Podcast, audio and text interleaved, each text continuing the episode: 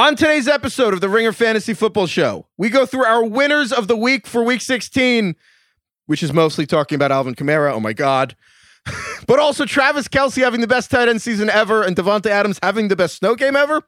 And we also settle a fantasy court dispute over a allegedly corrupt championship. And we give our final burn book of the season. Stick around. Allstate wants to remind fans that mayhem is everywhere. Like when your fantasy league meets up at your house. Everything's great until the hot plate gets too hot for the tablecloth. Now your kitchen's up in smoke. And if you don't have the right home insurance coverage, the cost to fix this is anything but a fantasy. So switch to Allstate, save money, and get protected from mayhem like this. Not available in every state based on coverage selected, subject to terms, conditions, and availability. Savings vary. This episode is brought to you by Anytime Fitness. We're not all professional athletes, but we all have health goals. That's why Anytime Fitness gives you access to personalized plans and support from a coach. Plus, you can track your training, nutrition, and recovery progress with the Anytime Fitness app, just like the pros. With 24 7 access to more than 5,000 gyms worldwide, get more from your gym membership. Visit AnytimeFitness.com to try it for free today. Terms, conditions, restrictions all apply. See website for details.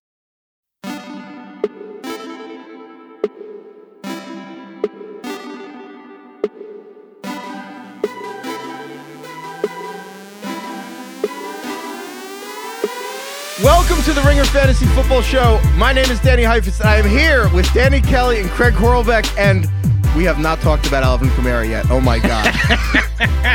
Jesus Christ. Holy What- cow. What? like literally what the fuck?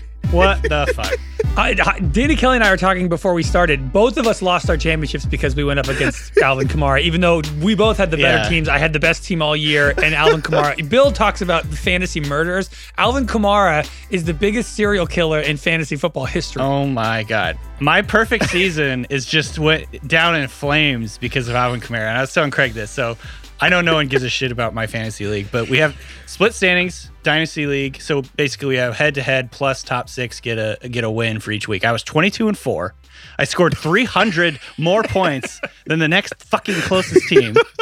And then I went up against Alvin Kamara in the finals and lost. Just brutal. Do you want to know who the fucking quarterbacks of the guy I lost to? Sorry, JJ. You have a good team. He did lose Joe Burrow. Screw you, he did JJ. lose. He he fucking started Mike Glennon and Jared Goff in the championship? You lost In the to Jared championship. Goff and Mike Glennon? in in in my opponent's defense. He lost Joe Burrow and Minshew earlier in the season, so it was like You he was just kind of like scraping Oh, along. dude. That- yeah, that's the- that is the that is the devastation that Alvin Kamara wrought on fantasy finals. Just brutal. Ugh. Yeah, I just to just to go over the actual stats here. Uh, he had the most PPR points ever in championship week. He had 56 Thanks. points. It's per Tristan Cockcroft of ESPN. He had 155 rushing yards. It was a career high. And then he had six rushing touchdowns, also a career high. No shit. Uh, it was the most rushing touchdowns since Ernie Nevers in 1929. That's Never the day. I learned that they had rushing touchdowns on record back to 1929. I thought it was like 1934 was the cutoff. Yeah, Ernie caused the Great Depression because of his six touchdowns. The crazy, okay, the craziest thing about this whole thing, that was tied for the longest standing individual record in the NFL. This Are is you like serious? the unbeatable individual record in the NFL, six Wait. rushing touchdowns in a game. I did not know that. it was 91 years. That it blows my mind. First of all, thanks for having that happen in the championship week, Mara. For fuck's sake. Dude, that's the thing. It was like a tsunami or like an asteroid. It was like this unsurvivable event. It was just like like there was that New yeah. Yorker article a few years ago about the earthquake that's just like when a tsunami hits, you know, there's nothing you can do. It's like you just don't be there when it happens. That was Kamara in the championship. Like, were you there? Did you have him? Ooh, tough. Like The nice part, the, the nice part about the whole thing was though it happened. Was it Friday or Saturday? I can't remember. It was Christmas, Christmas Day. It was Christmas Day. Oh yeah, that's right. It ruined Christmas. I ruined. Christmas. This was like the, The best- Grinch, a fan, or unless you had him, it was like the greatest Christmas gift of all. That's the thing. It was Yeah, like that's you walk. true, it's like yeah. a Christopher Nolan movie. You walked out and you either had a great time or you hated it, but it's like there's no in between. it's like just complete divisions. You, it was either the best Christmas or the worst. I really want to know if there's a statistic out there. If anyone has it, did anyone lose in the championship with Kamara? I want to know the If you look- percentage. I think a few people might have. The only way it happened is you had to be going against basically Davante, Mike Evans, Or Evans. or Oh, that's the other thing. My opponent had Davante too. So I was, like, Sorry, I was done. I was done. But th- this might be the highest percentage of teams that have ever won with a single player on their team. in No, the championship. you're so I bet you 95% of the teams won. Over the summer, like every year we've been doing this podcast, we always talk about there's one fascinating stat that we always go over, which is the players that were on certain percentages of rosters that won their championships. Yahoo doesn't The release that, but E. ESPN, yeah, league winners. ESPN releases, Yeah, it was Lamar and McCaffrey last year. yeah, McCaffrey two years ago was on like 40% of teams in the championship.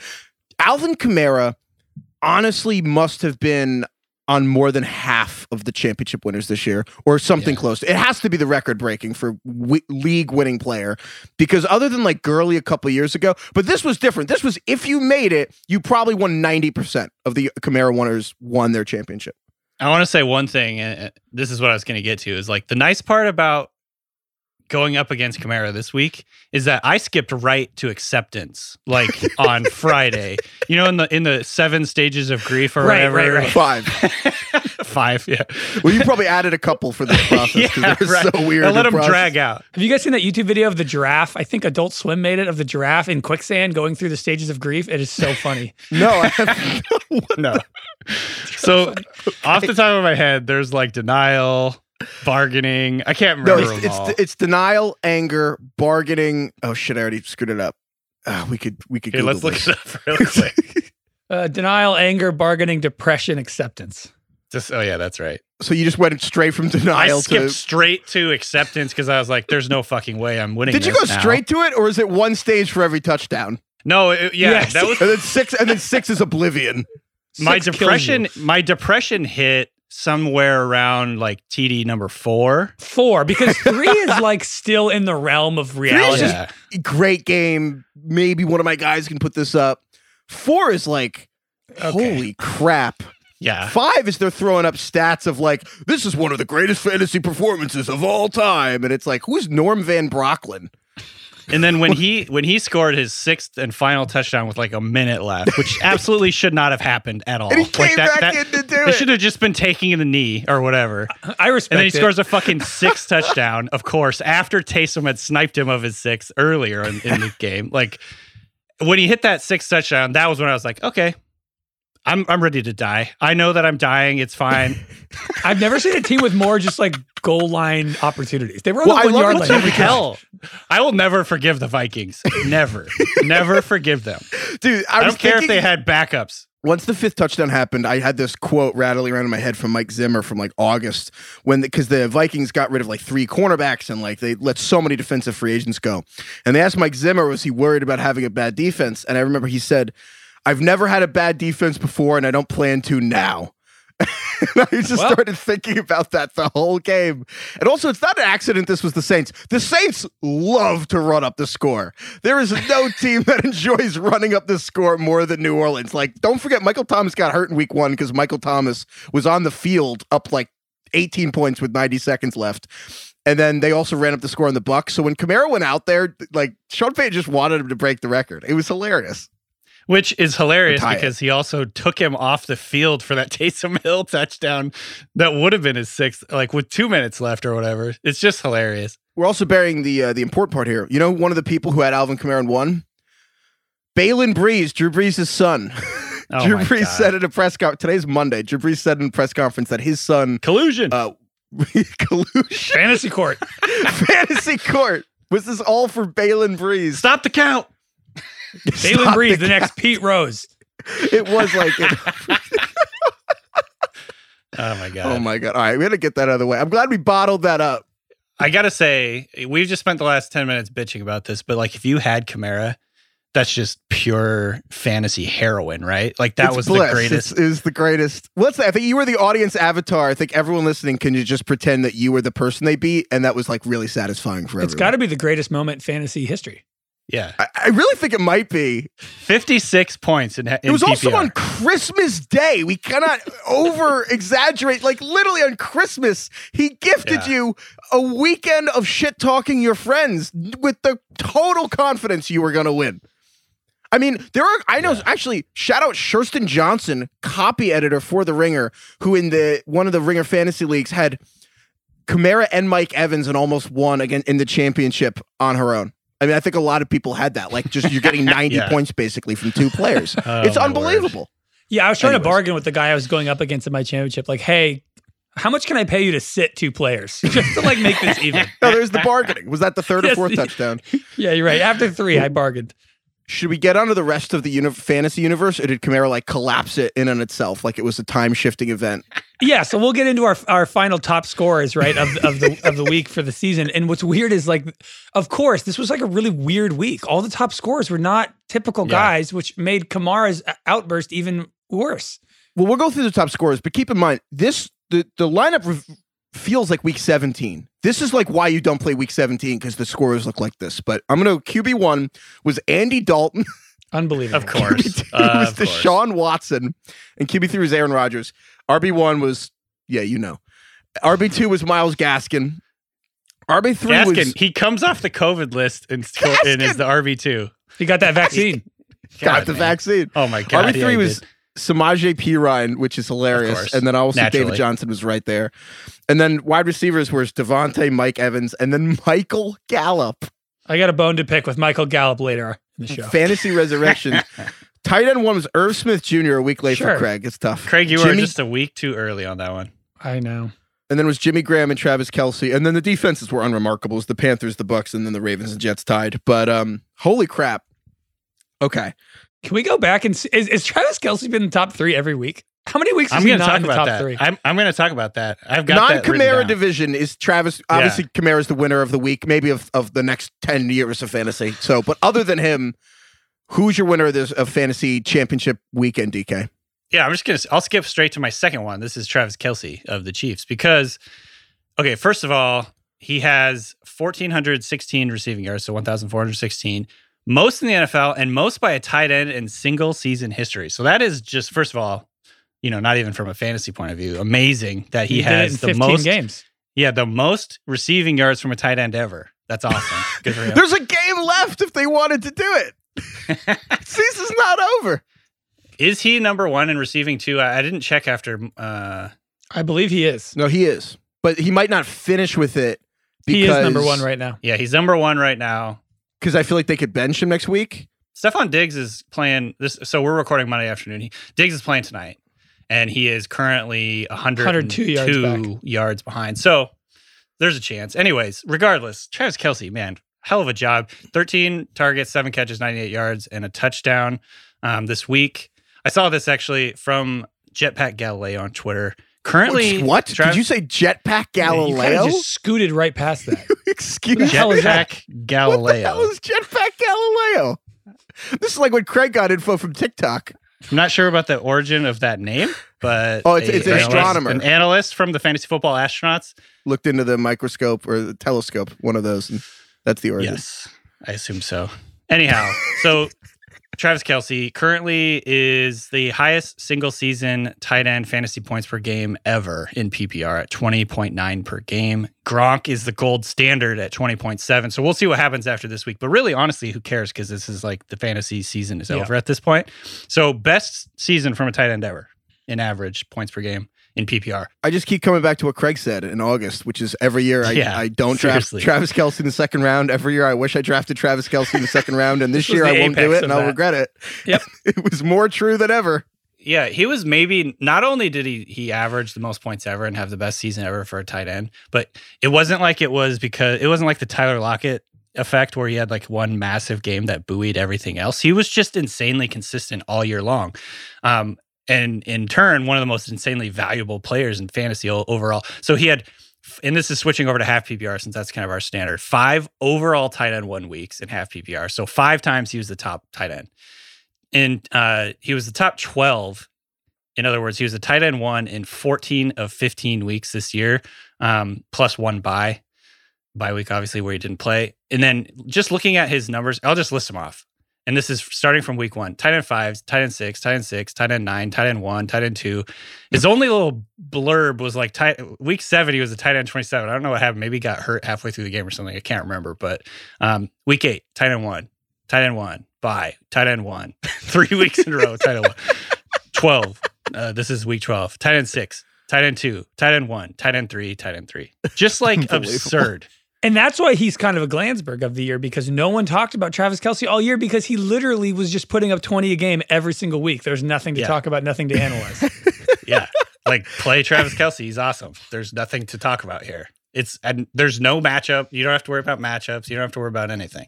Not to mention he doesn't even lead the team in touchdowns. Tyreek Hill has four more touchdowns than him on the season. Like it's like there was meat on there was meat on the bone still here, and yet Travis Kelce is just it is. I mean, if it's really this simple. If you drafted Kamara in the first round and Kelce in the second round, you won. That's it. Yep. There you go. Congrats. Man. Anyways, Kelce, big winner of the week, big winner of the season. Congrats. Good job. Great pick for anyone that took him. Craig, who's your winner of the week non Kamara division? So mine is Davante Adams, who put up 37.7 points this week. And man, just Davante's season, I, I think Heifetz, you predicted that he would break the catch record, which still, you know, I mean, maybe he didn't do that, but he he pretty much broke every other record. Dude, Davante Adams finished as the wide receiver one in points per game. Which makes sense, right? An average because he missed two and a half games, but he still fucking finished as the overall wide receiver one too. And Unbelievable. he missed two and a half Yeah. freaking games. Insane. Did you see the Crowny ad on Sunday Night Football last night on the sideline? He finished, Yeah, he averaged crown. 20, 26.3 points per game in PPR, which is not only the most anyone has ever seen in fantasy football from a wide receiver, but is the third highest ever. Of any player of any position. Yeah. Maybe not Wait, quarterback. say that again? he averaged the third most PPR points ever by a position player. Oh my God. 26.3 a game. That's so many points. He Man. scored a he scored a hundred more points than the next guy who played the same amount of games as him, which is Adam Thielen. But Wow. I want to talk about I want to talk about the Sunday night game specifically because it was a blizzard and he had 11 catches for 142 yards and three touchdowns. I did a little research. I think this is the best snow performance ever by a wide receiver. Weather Would not be Craig. surprised. Weather Craig coming in strong. I went back and looked. So he had 37.7 points. Here are the other nominees. Randy Moss in 2009. He had 34.9 points. He had eight catches, 129 yards, and three touchdowns in a 59 to 0 win uh, over the Titans. the Titans. and Again, the Brady threw six touchdowns that game. And what's crazy is literally the only three nominees are all Patriots. The next one is Gronk in 2011. He had 145 yards and three touchdowns and a 45 to 10 win against the Broncos in the playoffs in the snow. Brady also threw six touchdowns. And then Welker in the same game that Moss had those three touchdowns in the snow. Welker had 150 yards and two touchdowns in the that Titans, game. one- that Titans game it was 59 nothing. I in my life that's the most dominant football game I've ever seen. I mean, with the exception of like when Alabama plays like the Citadel, that's the highest level football that's ever been played in the NFL. It's 59 nothing in the snow, Pats, Titans. But I will say to Davante last night, first of all, it's a great find. Wow, the best snow game ever.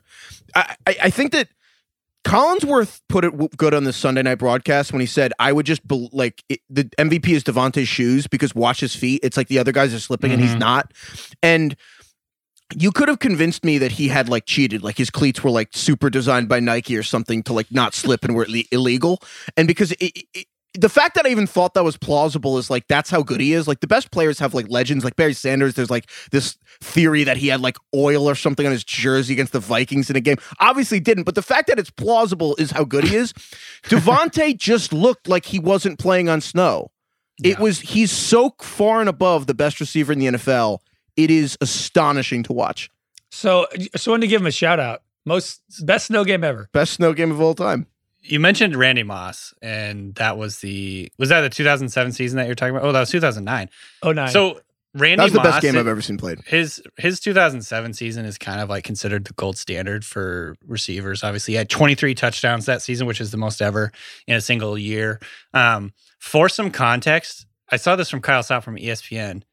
For context of how good Davante Adams has been this year, the first 13 games around Randy Moss's 2007 season. So obviously, Davante Adams has missed two and a half games this year, so it's not apples to apples. But first 13 games for Randy Moss, 82 catches, 1,264 yards, and 19 touchdowns, and then 322 fantasy points. The first 13 games for Adams this year, 109 catches, so almost like 30 more. Uh, 1,300 yards and 17 touchdowns. So he came up two sh- touchdowns short, but he's actually scored more fantasy points this season 341.8 fantasy points through 13 games than Moss did in 2007. We'll take away the points because I think that's skewed by PPRs. But if you're just talking about yards, you're saying that Davante through 13 games to do apples to apples, 13 games with Moss's 13 games, he's like 30 y- he's 30 yards ahead of Moss and two touchdowns behind. He is 60 yards ahead. He had 1,328 and Wait, almost insane. almost 30 catches more. Yeah. So if you played 16, it might have been one of the like he really had an outside outside chance at getting 23 touchdowns. He has 20 touchdowns in his last 16 games.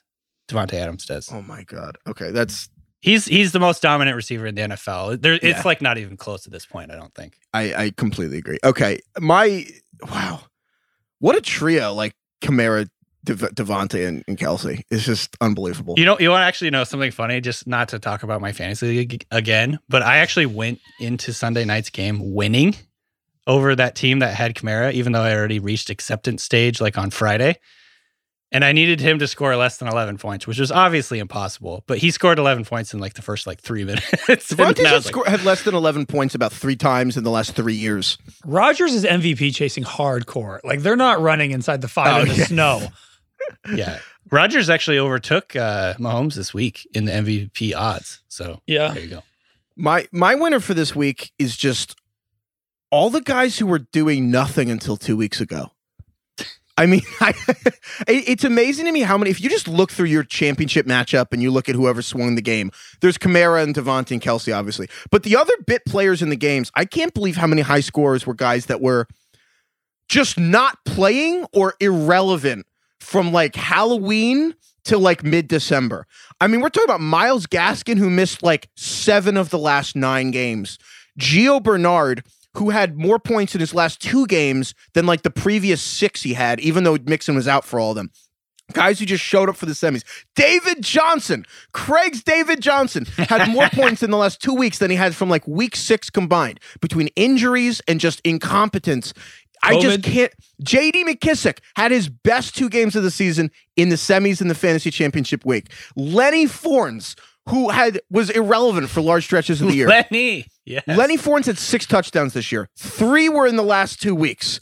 You've got Jeff Wilson comes out of nowhere to be top. T- I mean, well, you know, bold prediction, but actually was a top ten back this week.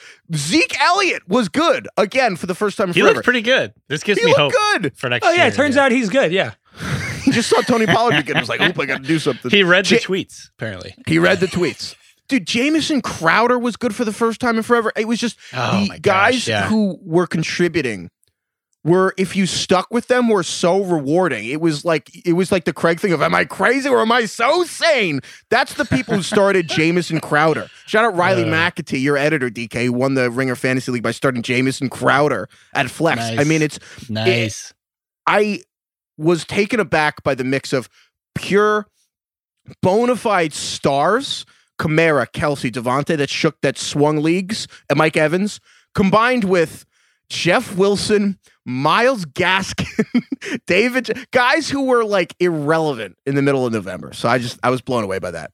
Can I say one thing about David Johnson's season, please? Say two. I just kind of want to give him a subtle shout out. David Johnson scored single digit points once.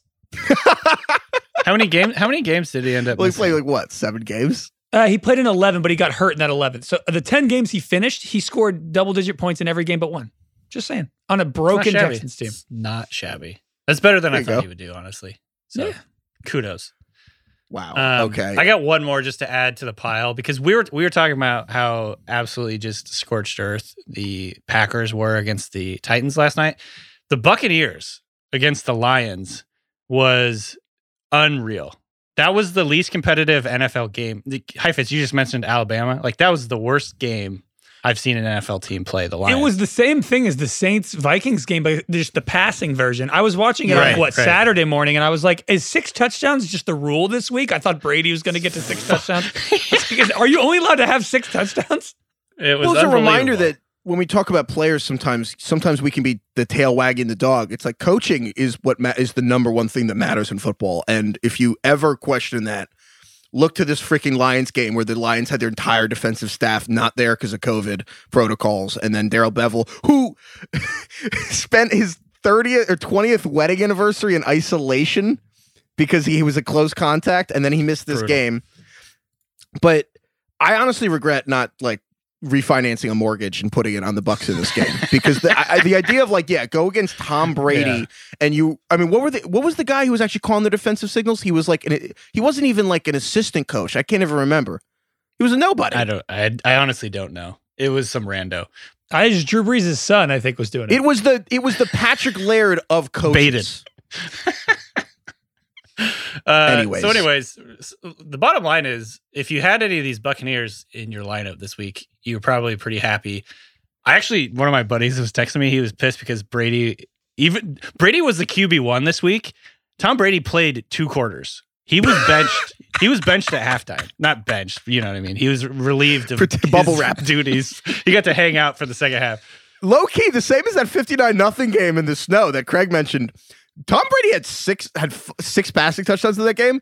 He Yep. was benched with 25 minutes left in that game. Low key, Tom Brady could have had 10 passing touchdowns. That's the real record of my mind. They- but anyways, Tom Brady's had two of the yeah. best games we've ever seen. if Arians had gone the Sean Payton route and just kept feeding Brady, like Brady, Gabbert came in and threw a touchdown on his first pass in the second half. Brady could have easily been the QB one by like 30 points if they'd kept him in. It was that easy for them. 348 yards, four touchdowns in the first two quarters.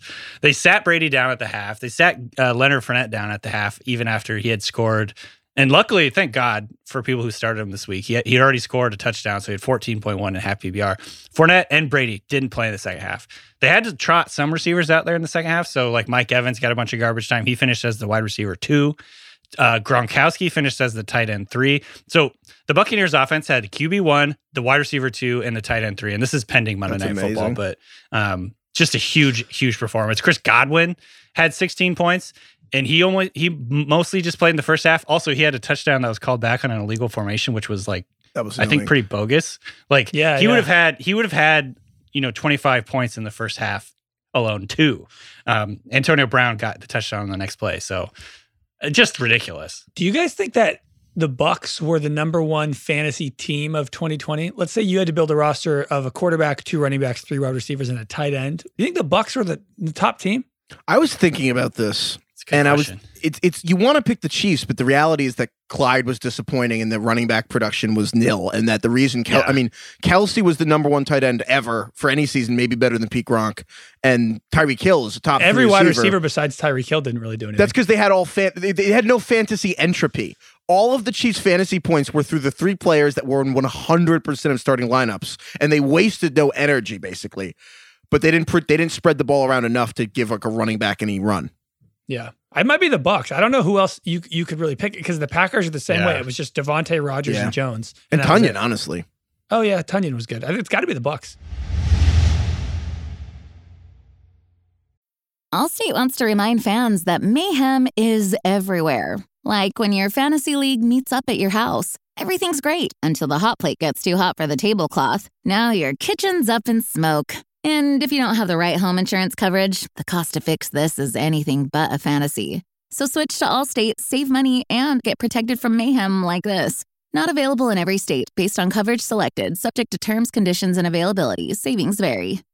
This episode is brought to you by 20th Century Studios' Kingdom of the Planet of the Apes. As a ruthless king builds his empire at the expense of the remaining human race, a young ape will fight for the future of apes and humans alike. Kingdom of the Planet of the Apes. Enter the kingdom in IMAX this Friday and in theaters everywhere. Get tickets now. Okay. Not everyone won this week. Unfortunately. Uh, Yeah. Who lost the week? like me. Other than me and DK. Other than everyone. So RIP to everyone who was annihilated by the oblivion of the Alvin Kamara meteor. Can we finally can we bring back cremated for Kamara's performance? He cremated all of us. All right, Oh yeah, God. no, that that's what it should be saved for. I was I was telling Craig there's a uh, one of my favorite expressions that's that's used uh, very frequently in like the fantasy football analyst community is when you're doing really well in fantasy like you're running so pure like oh my god you were running so pure in that like Is that a all thing? your guys hit yeah all your Yes, guys yeah, hit It's new to me. all you guys got 25 like everything is falling perfectly you're running pure I ran what if we so just called it a bad come up? no, running. I like running pure. Like the, Running your pure car is just- just like makes- running on. Yeah. I don't know why, but I love that expression. I was the opposite of that. Whatever it is, I was, I was, God, I ran so bad this weekend. I was in three championships. I lost all three of them. It's brutal. Oh my god. Tough week, but it wasn't all my fault. Kamara, I blame you. And there's also a few other few other people that like kind of lost the week. Number one, I I just I'm sorry. Can we take a moment? You have such a defensive shell around this. Like you're like I'm okay, even though I lost the three championships. You're kind of heartbroken right now, and you're putting on like you have a defensive air to you I'm right trying now. to convince myself that I'm okay, Danny. Okay, yeah. I just, I'm sorry. going I through the stages. I'm it. somewhere in the stages. I'm telling myself I'm in, in acceptance, but right now I might That's actually good. just You're be. In, trying. I might just be in anger, and then it's like manifesting as acceptance. Like I'm pretending. Take it out on the Browns now. I've got a I've got a ways Yeah, to go I in interrupted. these Yeah, who's your loser? Take it out on the fantasy losers. This one didn't actually affect me personally too much, but the Browns' pass offense this week Oh in their loss against the Jets. I feel vindicated bad. in sticking with the fact that I think Baker fucking sucks because he does. Well, mean, because he here- lost here's all his the deal. receivers, and they on the day before, and they had to do a walkthrough at a parking garage at eight in the morning. How about his three fumbles or whatever the fuck he had? All right, that was bad. But- there's there's some extenuating circumstances here. He he lost his left tackle and one of the best guards, Wyatt Teller, in the NFL. Um, they also lost all their receivers: Jarvis Landry, uh, Hollywood Higgins. Who else was there? There was uh, Donovan Peoples Jones. Peoples Jones. Yeah. Anyway, so they lost all their main receivers. Literally, these guys that they brought up from the practice squad, nobody's ever heard of. I, But I've it was the day before. It wasn't like the practice squad guys got to practice with the first string. They just showed up on Sunday morning and were like, uh, "Okay, so you guys got to play tomorrow today because they couldn't practice on Saturday." So yeah, and, and what I thought was going to happen was they were just going to go out there and use, um, they're just going to use their running back, what's his face, Kareem Hunt, to basically be like a receiver. They didn't end up doing that, you know. It's and it's totally different because he's not practicing at the receiver spots. He probably doesn't know the routes as the same as the receivers. They didn't end up doing that. They just used like their normal rotation of running backs. Um, so people who plugged in Kareem Hunt hoping for that massive day. He did salvage it with a touchdown, so it wasn't like he co- totally sunk you. But basically the only guy who was actually uh, there there were no winners in this Browns offense. Aus- uh, uh, No. Austin Hooper had seven catches for 71 yards. He had 10 half PPR points. That's not going to win you anything. Baker Mayfield had 285 yards on 53 attempts. They threw the ball 53 times. They had like two rushing yards at like in the third quarter at some point. They just couldn't do anything on offense. Um, And so Nick basically, Chubb, if you, Nick Chubb was bad too. I mean, Kareem Hunt Yeah. salvaged it with a touchdown, but Nick Chubb was extremely disappointing, and because a lot of people are like, "Oh, we'll get a lot of rushing volume." Actually, when the, the- when Yeah. the offense sucks, that's not good for anybody. So at the end of the day, the Browns basically didn't win anybody any leagues and may have lost some people some leagues. So that was that was a tough one. But it wasn't all their fault. You know, can we talk about Russ? I mean, we talked about potentially starting Baker over Russ. Ru- Baker had eight points. Russ had 19. Russ was Russ was fine. He had 19.9 points. Yeah, Uh, yeah. Everybody we recommended ahead of him did well. And remember, Trubisky, who it's been Trubisky versus Russ for like the past three weeks. I feel like we've been talking about this. Trubisky had 24 points. He was better. Is it so well. sane? Who yeah, who is the who who surprised? Who did terribly this week? I get like Well, Baker, but I, I, I, I really hope everyone who heard our Baker conversation understood that that was uh, not when we knew that there would be four missing wide receivers from his True. side. you know right, who was true. the most disappointing and probably lost people some leagues is Kyler Murray. In Herbert. Kyler Kyler wasn't great. It- none of the quarterbacks were bad. None of them were great because none of no quarterbacks broke 30 points. A lot of them were around that 18 19 range. But Kyler was the one who sticks out of just like wasn't that good. Didn't look good. Eye test didn't look good fantasy. no. And This is a that weird week. is Tom Brady got the num- the QB one and two quarters. Andy Dalton was the QB two. Dalton. Like that tells you a lot about the offense. a lot of fantasy 16. entropy this week. A lot of wasted points. And you talk about Samaje totally. Perine being like one of the three best fantasy running backs. I mean, I don't think he's even rostered in five percent of leagues. Speaking of Okay. wasted points, my loser is Le'Veon Bell, man. Oh my So- god. It, it, it ended up not mattering because I played Alvin Kamara, but I, I started Le'Veon Bell over Brandin Cooks at the last second because of Danny Heifetz's I advice. literally told him to do it. And, And I was like, blamed I'm feeling Cooks. And he's like, not even close. You got to start Bell. And I was like, Oh fuck yeah, oh yeah. It was like so confident. So Le'Veon had 4.4 Yeah. points. So way to go. He was out touched by Darrel Williams. He was out snapped by Darrel Williams. He was out gained by Darrel Williams. Yeah. So uh yeah, I feel like that screwed a lot of people. I think it's rare that you have a waiver wire ad on championship weekend. That is a big deal. And Le'Veon kind of was. He was a consensus top 20 ranked back amongst like all the experts. And he just blew. And the Chiefs must not think he's good. And that killed a lot of people, I bet. Yeah, if you played Le'Veon and you would have won your championship, if you had not, uh, you can blame me. My bad. Tweet Danny. Tweet me. Okay, my my loser for the week, other than me for saying Le'Veon, was honestly just the elite receivers that were not Davante. Just I just thought well, really just my loser is just like good teams. I think that's my loser of the week. The good teams who played Kamara, specifically like Tyreek Hill, who's I mean I think the number one receiver entering this week. DeAndre Hopkins, who's like the third best receiver, DK Metcalf, who's like the fourth best receiver. Those three guys combined had less points than Jamison Crowder. Like they just Wow. didn't really get you there. No, they weren't bad. They had like nine points apiece or so, depending on your scoring. And it just for how much they probably carried you there, they just weren't quite it. And I feel like those guys are the bones of a lot of really great teams. And there's other examples too. Obviously, like Keenan Allen didn't even play this week, but I just think there's a lot of really good teams, especially a lot of people like Dalvin Cook, just obliterated by the Camariness. And then your stars didn't really show up in a week where like the other guys, the Camarin. It's like the Kamara, it's like the Tunguska event in Russia where that meteor hit and knocked down all those trees. It's like the Kamara event. What a hell of a reference. I was just reading about that recently. Oh, it's wild. So people believe it was a meteor meteorite that exploded over like Siberia in Russia, like very like wild Russia. Like no one lives there basically. One I if you actually are interested in this, the one I recommend there's a New Yorker article called "Have you heard of Tunguska in Russia?" That's the It's one I recommend reading. It's unreal. This meteorite exploded over the ground in Also, Siberia Google image it. and flattened. I don't know how many miles. What was it like? A hundred square miles of trees. Wow. I mean, it's it's one of the more astonishing things you can search on Google Images. There's but it's pictures of it, and it looks like it looks like like a volcano or a nuclear bomb had exploded and like flattened everything within. I don't know what it is, like 50 Oh, I miles. at see least. it. I see it. It looks like a in like signs, you know, the cornfields where it's yes, just yeah, like a it circle does, with yeah, it does look like that. Anyway, that's Alvin Kamara. That's what I keep thinking of when it- it's the Kamara event. The it just flattened that is everyone in the square radius, and all your good teams are the losers of the week because Oh you my were at the wrong place at the wrong time. The Chimera event. I'm gonna remember that. I like that. the Kamara event. All right. Have you heard of Alvin Kamara? in New in the Superdome. okay. All right. Important important wrap up here for week 16. Final week for the burn book. We played the burn book DFS lineup. Oh yeah, how did that go? Well, all right. So here's the thing. I slacked you guys saying because we agreed to, to swap out. I'm going to blame you. I we we agreed to swap out Daniel Jones for Russ Wilson and Lock Mm-hmm. and the thing. But then we had Jarvis on the lineup. So I slacked you guys Sunday morning. Like we got to swap out Jarvis from this lineup. Because Jarvis didn't was respond. on the COVID list. Yeah. and I forgot to change it. So we left Jarvis in the lineup because I didn't. So we got a zero from Jarvis, which Well, is how else did we appropriate. Really, I think we should. So Hollywood ourselves. Hollywood Brown got a touchdown. Jonathan Taylor had a big game. Gallup from nowhere off the top rope with a huge day. Did we have Gallup in our lineup? No, but he was still a big day for the bird oh, book, Oh, son of Can a- I just son say of a fuck Michael Gallup? dude. bitch. dude? Gallup is so good.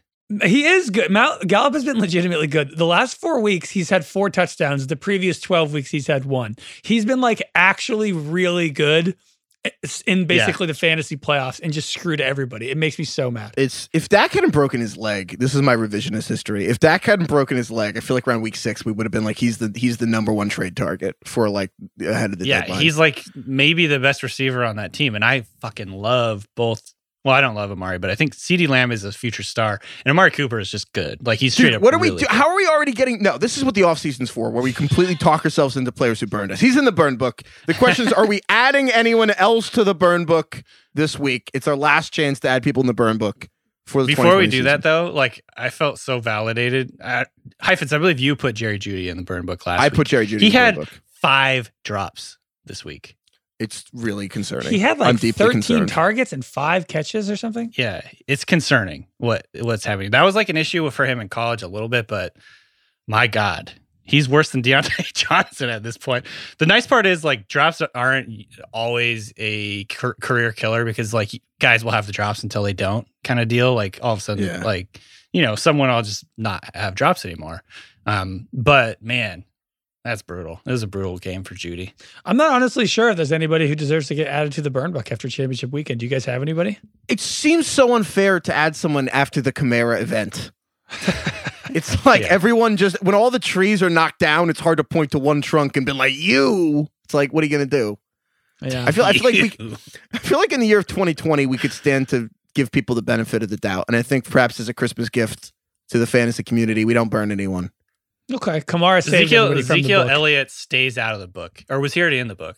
no, he never was. Yeah, so Elliott bought his trip out of the book. Well, the one is Le'Veon. That's the question here. A one game book entry. That's impressive. I threw Clyde in there just for not playing that one game. I personally was wrong. I listened to all four of the songs he put out when he was a free agent. all four rap songs. Oh no. Maybe Tua. Tua got benched. Yeah, what's up with that? No No, it's this is like instant replay. If you have to watch the replay three times, it's not obvious enough to overturn. If we have to like talk ourselves into a burn, right, it's not right. a burn. There it has no to be burns. visceral emotion. There's That's no fair. burns. All right, there we go. That's Merry fair. Christmas, everyone. So wait, so wait, did we? So we lost money on our lineup because Jarvis Landry was out. Correct? Yeah, yeah, yeah, yeah. That's what I'm saying. All right. And and we didn't we didn't get it in in time. And by we, I mean me. But we like that. See what I'm doing there? It's like uh, a- I'm I'm diverting the blame onto you guys so that I Hmm. look less. Uh, what's the word? Incompetent. It's a savvy move.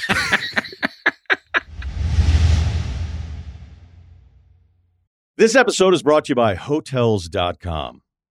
I was traveling internationally last year. I was in Mallorca. I didn't know the island well. I said, let me head to the north, head towards the water. Let me go on Hotels.com and see what they have available. Something preferably on the beach, maybe even a gym. Not only did I get those things, there was a kids' session with exercise, gymnastics in the water, pony rides, a train. It had everything, and I didn't even want any of those things but at least I knew they were there just in case I changed my mind. And now finding the perfect hotel has never been easier thanks to the hotels.com app. Whether you're looking for a family friendly, right, all inclusive or a relaxing spa weekend, you can find exactly what you need and compare hotel prices, ratings, and amenities side by side. So start planning your next getaway and find your perfect somewhere in the hotels.com app. Okay, fantasy court time. All rise. Yeah, so we actually got this this email mere minutes before recording. So I'm gonna read it here. I I, I was eating a bowl of cereal as I was reading this, and I was like, "This is great. We have to talk about this." What cereal are you eating? Honey bunches of oats with sliced up banana. Wow. Oh, that actually sounds good. Yeah. Yeah, it's good. All right. Thank you. Thank you to everyone who emailed me the yogurt suggestions, by the way, like a couple months ago. It was great. Thank you for that. Did you get? Do you got a lot of those? I d- uh, so many people at, at breakfast People have things. y- yogurt takes. Also, if you have, anyone has oatmeal takes, freshening up oatmeal, ringerfantasyfootball at gmail.com. I'm into Just a- oatmeal now. This is crowdsourcing everything right here. I yeah, I'm trying to growth mindset. I'm trying to like improve my life here, man. My yogurt take is that all yogurts are too small. I don't know why they're so small. anyway, um, Fantasy court. Uh, this is from Christian. He says, Hi, guys. I need a ruling from the highest fantasy court in the land. That is us, Christian. So you came to the right place. All right. He says, Earlier in the season, two teams complete what appeared to be a landslide trade Davante Adams for CeeDee Lamb and Terry McLaurin. The guy that who had Adams, we'll call Tony, was near the bottom of the league and had little shot of competing for the year. While the guy who got Adams, we'll call a fucking snake, just needed that one extra piece to win the league. Sure enough, he won the league. Over the weekend, while Adams was scoring touchdown after touchdown, we grilled Tony, so that's the guy who traded away Adams, with Bill O'Brien and David Kahn jokes while lamenting how the season was over once the snake got Adams. After more grilling and most likely drinking occurred, Tony revealed the truth. The snake agreed to trade whoever he got in the fourth round of next year's fantasy draft for whoever Tony got in the 12th round of that fantasy draft, with both guys telling the other one who to pick in the prospective round. So basically, like he's it was a hush hush deal, like, yo, I'll give you Adams, you give me McLaurin and CeeDee Lamb. But next year, your fourth round pick, I get to tell you who you pick, and you'll trade him to me for my 12th, and you can pick my 12th. So he says, now in my league, there now in my league, there's no rule against this type of handshake deals. There's no rule against it. But we do have a rule that all parts of a trade must be detailed to the group. We made that rule after somebody agreed to trade somebody to agree to a trade that involved DDing for a bachelor party weekend, which is uh, This is That's like the trade that my my buddy's trade where he traded his car for Steven Jackson. DDing is such a that's such a low bar of like, whoa, what did you It's like the Seinfeld when Jerry can't give away the car. So he says the snake argued since the future draft considerations weren't happening until next year, he didn't have to include that detail. He then went on to explain uh, he was going to introduce dra- trading draft considerations after the season because he didn't want to cause a big fight. So this guy, Christian, is basically asking is this a legitimate win? This snake won the league because of this No, hush there's an hush asterisk. Davante Adams There's, trade. there's an asterisk. It's really easy. I don't know the exact way they want to go about like stripping him of the title. I think at a bare minimum, I think the court should recommend absolute merciless mocking and a refusal to accept him as the championship. Uh, it's really simple. They hid the terms so they knew it was wrong. Like there's no defense. It's like they were like, oh, if if the league already has a, a precedent that it's like, well, we present all terms of the trade, and they hid the trade next year, that means they didn't think it was legit and that this is a fair thing we're allowed to do. They're like, we have to not say this or everyone will reject it. So clearly they knew what they were doing. So it's it's BS. I actually My think question would is, be, would they have rejected it if they knew the rules? Because he's saying the there's no, there's no, de- there's no rule against handshake deals. So it was just like they didn't disclose this part of the deal, which is, you know, not it's it's against the rules or whatever. But are, were they actually going to reject it if they knew it? I feel like if they weren't going to reject reject it, had they known the deals, the rules. well, there's, of the there is a lot of populist sentiment that can really take over a league when a player as good as Davante is is, is uh, traded, and so vetoes fly around. I, I might be being a little too punitive here, but I, I kind of think this guy's title doesn't count. I don't think it does either. It doesn't either. No, this guy's does title doesn't count. The- Here's the thing: the title, it's like this fake. The real question that divides friendships is what you do with the money. That's tough. Honestly, the right thing, and this is something everyone should consider. I think they should donate it to Davante Adams' charity of choice. I'm not. I'm not even gonna lie, because you start assigning it to like the second place shit. People get mad, and like even like a little bit of money, it like actually divides people for like years. Give the money. No one deserves it. This is pathetic. You shouldn't have like lied to to get Davante Adams. You should. The cover up is worse than the crime. The championship doesn't count. Give the money away. This is this is a, a real stain on the league. He won't see the. I my guess is this uh, snake guy. He probably won't agree to giving up all the money. So maybe, and that's a good idea though, Heifetz. Maybe he keeps half and he gives the other half to charity, or he divides the uh, the second half of his winnings amongst the rest of the league as like a as like consolation, something like that. But I don't think he deserves all the money. No way. This is bullshit. No, Even this if- is this is this is not legit. You can't. It's also like they had the opportunity to share it, and then and they did it. They omitted it. yeah, it's like it, th- that's that's the answer. I think this is this reminds me of like Deflategate, where they should be. Ro- I feel like the snake should be robbed of a future draft pick. Their his They championship should be is robbed not. of the fourth and the twelfth. that's, what I'm saying. answer. Give give those Hmm. picks to somebody else. Tony's in on this too, man. The fourth and the twelfth. That's the answer here. The fourth Tony- and twelfth. Tony got they don't Tony is Tony is also culpable. Wait, what did he write in the email? The, the other guy who shall be known as what did he say? Snake. He, he said one guy who traded Adams away. We'll call him Tony. The other guy Fucking we'll call him snake. fucking snake. That's hilarious. I think so. If I was if I was making this unilaterally, I would say the championship stands because I don't think they're going to turn it over regardless. However, I do think because this was all like back channel bullshit, there should be some sort of punishment next year in terms of draft picks.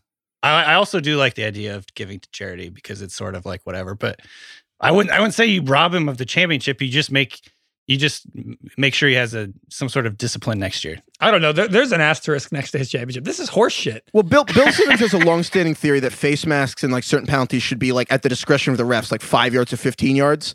I think the five-yard penalty here is like the guy's docked the fourth round pick, the other guy's docked the twelfth. That's it. The fifteen-yard version is as correct, like str- like not your title, and you like some or all the money is like not yours. It depends what extreme the commissioner wants, because you know, we're talking about a lot of work here. Now you got to get money from someone. It's like eh, it's kind of annoying. So like it depends on the commissioner, but those are the two things I think the court the court suggests. Well, you know what's funny? The, the tough thing about being a commissioner, and DK and I were talking about this before we started, is that uh, him and I are the, the commissioner of our, our big leagues, and like it sucks because I make everybody pay me before the draft starts. So Yeah. then, and it's it's a hundred dollars. So I, I have twelve hundred bucks. I guess eleven hundred because I have one hundred of my own sitting in my bank account all season. You forget that it's part of that. It's all Oh, your you money. totally yeah, forget. right? That's all it's your money, and you're like, oh shit. you win the league, nothing happens. You just Dude, like go I about your day. And if you get second, even if you get second, which I did, I got to Venmo some guy 800 bucks. And I'm like, I just lost $800. Losing to Kamara this weekend, not only did it ruin my like season, my dream season, now I have to pay this guy eight hundred dollars of my money. It's effectively my money now. Like I've absorbed it into my bank That's the account. The paper trail's gone. Any amount of money in your bank account after a few months is now your, ju- it's just your money now. That's the Doesn't worst. matter when if the, it's when the supposed to go playoffs somewhere. start. When the playoffs start, you're like, oh fuck, I have to have like a thousand dollars available to pay these assholes. I was a bookie in high school, and I, I had a What? March Madness pool. Wait, hold was- on. What? Yeah, I was like the bookie in high school. For who? I- like everybody? Uh, whoever wanted, I don't know, whoever, I don't know. How? Where did you get your lines from? Uh, well, it wasn't, it wasn't that. It was like March Madness pools and like you know, Oh. Super He was Bowl hol- you, you were that. holding the money. But I, yeah, I lost the money. Like I had the March, I had like twelve hundred dollars in March Madness, which is a lot of money in high school. Oh, you Like, literally a- lost the cash. I couldn't find it, and it was like hair. I mean, twelve hundred dollars is that was like the most. I mean, And then you looked over to your left at your MacBook Pro sitting on your bed. You're like, oh yeah, that's where it went. I found it. yeah. Anyway, I lost it. No, I found it, but thank God. Anyways, that sucks. Uh, but important thing to come out of this conversation. Highly recommend if you won your league. There is a great Twitter list, and we can tweet this out. But I highly recommend donating a certain portion of your winnings to like the players' charities of your choice. I think it's a really nice thing. Like whatever percentage you want to do of 10%, 50%, some people do 100%. It's just nice. It's like all these players who help you. I think that a lot of them are very skeptical of fantasy football. They think of like, you just own me like a stock. It's really a weird relationship if you think about it. I think It this is is. just a nice thing to do. And like, I like, it, you know, so for example, if Davante Adams or Alvin Kamara won you your league, Alvin Kamara is a great charity for children in New Orleans. It's just, we- we'll tweet that out, but I highly recommend it. It's, it's, it's nice. Yeah, that's a great idea. Definitely. All right.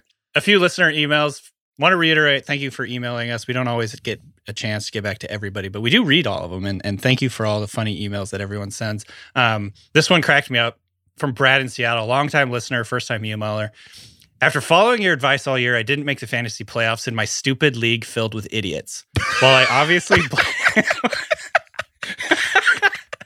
Well, I obviously blame you for my colossal fail- failure. I also enjoy your show so much that I still want to share a fun fact with you.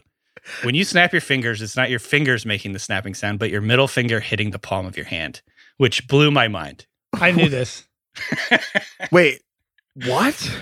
Yeah, that's why. Uh, put your hand over your palm when you snap. Is snapping going to sound weird on a podcast? Probably. So it's one of those things where it changes your worldview. Cue every everything. cue everyone listening right now start snapping. Wait, oh my god, it hits the little meat meat of your thumb. That's Yeah, crazy. that little fleshy thumb little fleshy crab claw thing. That's wild. Thank you, Brad, for that fact. Sorry that you lost in your stupid league filled with idiots. Next year, maybe you'll do better. Uh, fun fact from Aaron. Aaron. and I, I put this I put this one for a reason because I'll tell you. Fun fact: the character Danny Heifetz on the Ringer Fantasy Football podcast is actually voiced by Broadway star and, Fro- and Frozen voice actor Josh Gad, or at least that's all I can hear when I listen to this podcast. And I've never seen Heifetz's face. Who knew Olaf was such a big football fan? This is not the first time I've heard this Heifetz. really? Is Josh Gad, my the reason I doppelganger. put I mean, is Danny Heifetz my fake personality? There's a chance that Aaron said this to me on Twitter too, and then we just got it from two different locations, and I think it's two different people. But I'm going to choose to believe that I've heard from multiple people that you are Bear Claw from New Girl. Excuse me. I First of all, I thought you were going to say Bear not. Jew from Inglorious Bastards, and I was like, that, mm, I don't mind that one. And that that one's cool. Have you you've seen New Girl, right? Bear Claw is probably Parts of, of my it. seemed like the first What- season. He is, yeah. So, anyways, go look up Josh Gad, listen to his voice. Apparently, it's very Heifetz esque. We made up a musical about woodland creatures. Owls and squirrels and deer. Raccoon and caribou! Get out of here! You're not welcome! Get out of here. Get out of here, caribou, caribou! When I first heard that, I was dying laughing. Wow. Okay. Well, what was your doppelganger? Energy vampire? yeah, someone said. There you go. I'll take I'll take Josh Gad if you're the energy vampire. That's fine with me. someone And, told and someone Craig's told out me, here I think like on t- on Twitter, someone told me that or email that I sound like like exactly like Colin Robinson from What We Do in the Shadows. Oh my God. like, devastated! holy crap. I'm All an right, energy well- vampire. There you go. All right. Well, to everyone who's been listening to this pod, this episode, this whole season, like we really appreciate it. We hope you won.